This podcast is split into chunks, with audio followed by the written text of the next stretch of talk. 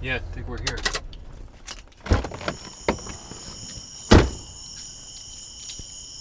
Yeah, I think this is it.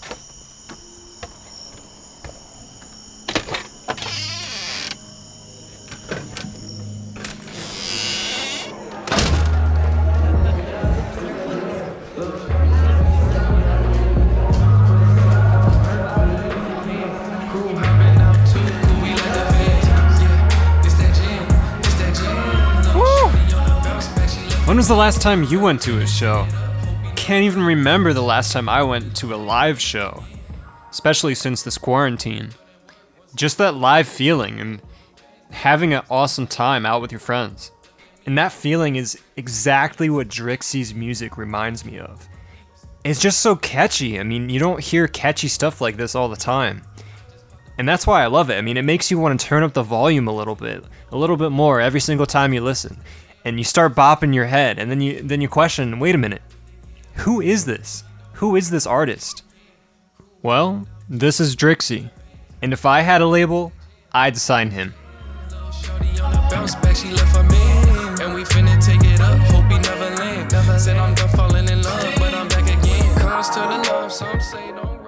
There's definitely a couple main things that I'm looking for if I was to sign an artist. Now, I've never had a record label myself, but I kind of know the basics of how they operate. They essentially put up all of the money up front uh, for the artist to record and, and get their album ready. And in return, they get some of the rights or the royalties uh, to the music. That's usually how it's set up.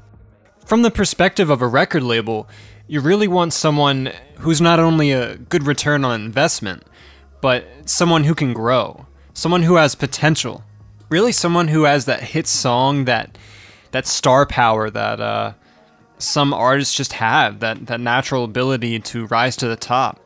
And honestly, to me, that's what I think Drixie has. He just has this natural ability to create catchy hooks, catchy songs. Some of your favorite songs are the songs that are just really catchy to you, and, and that's what's important. And that's what he does great.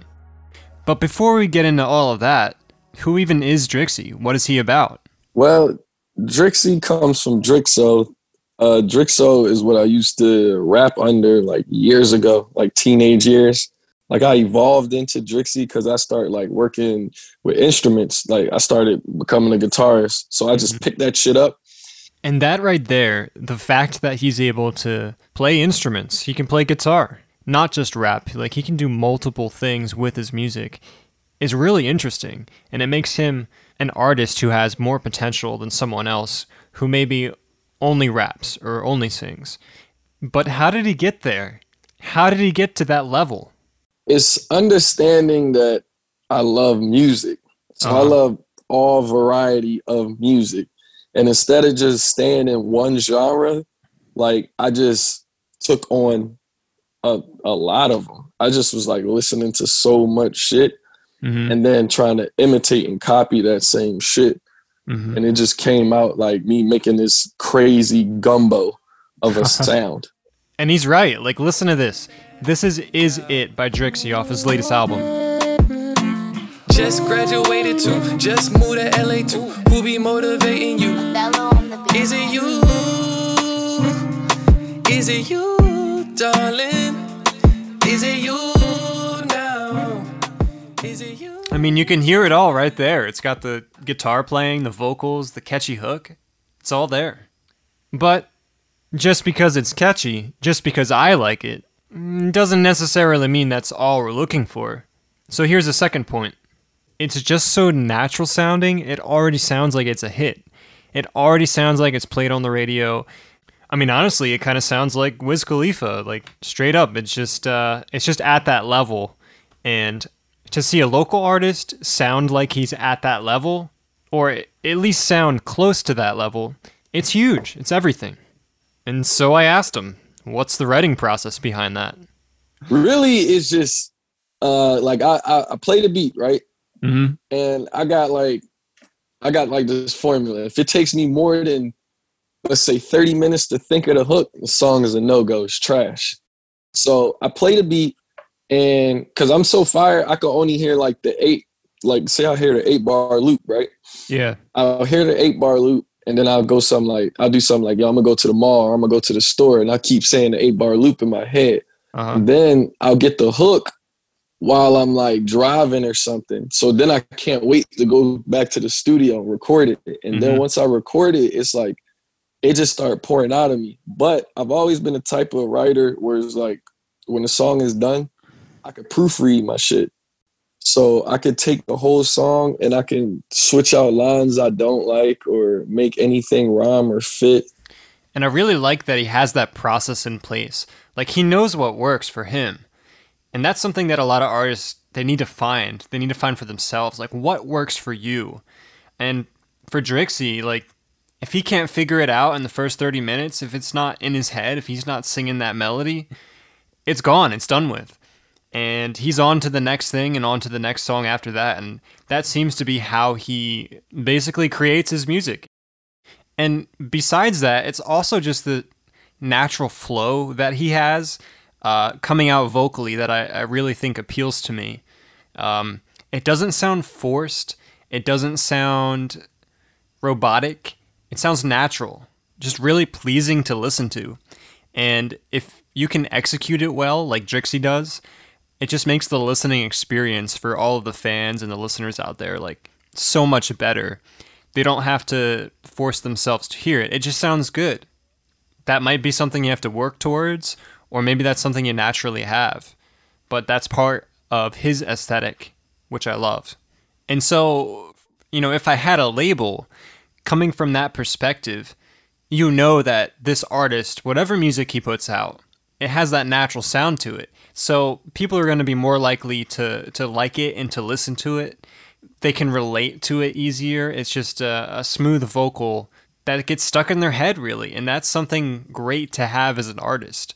So as a label, I see that as an asset, something that I would love to have as part of my record label, part of my repertoire, to uh, to share with the people and to uh, hopefully garner attention for the label and the artist. Um, that's the ultimate goal to get that attention, to get that uh, following, to get people excited about the music. And when I was talking with Drixie, I asked him that as well. Like, how do you get that natural feel, that natural sound? I make it as I go. Like Mhm. I, I literally have to make the flow of the like the song has to be a wave to me. It has to flow. And I love that when he said that. It just made so much sense. If you're listening, you just want it to be natural. Like, you don't want to have to work for it. But that also made me curious, too.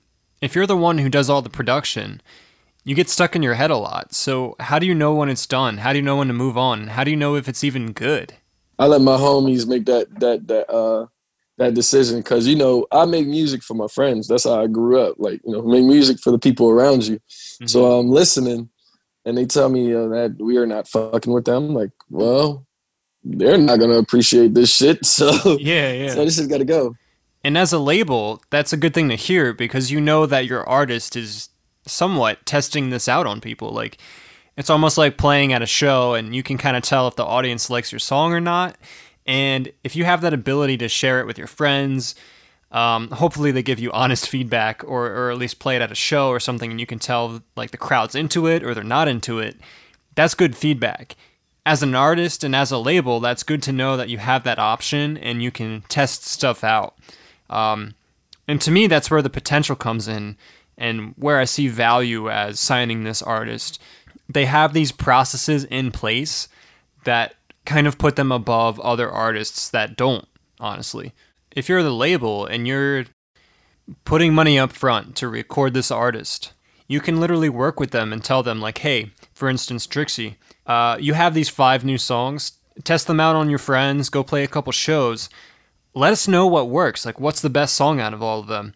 And then the label can work with you and help you choose which songs to record on the final project, on the final album. And it's that, that collaboration and that ability to use these processes in place that make Drixie a signable artist. And I mean, what that really does is it just tells you immediately what might get more attention over something else this song might perform way better on the charts than this other one because you have that immediate feedback from those shows or from the friends listening. And just to plug another song of his, this is one of my favorites off his album, called Drixie. Listen to this hook. That's a hot ass video. He gonna blow up, boy. Yeah. Hey. D R I X X I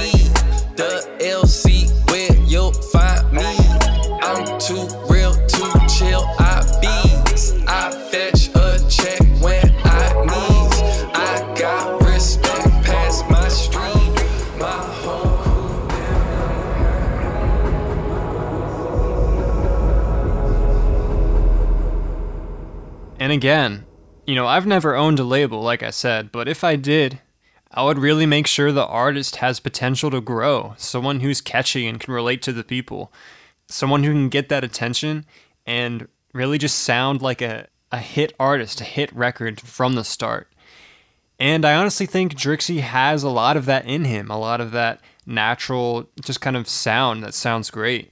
I think it separates him from other artists.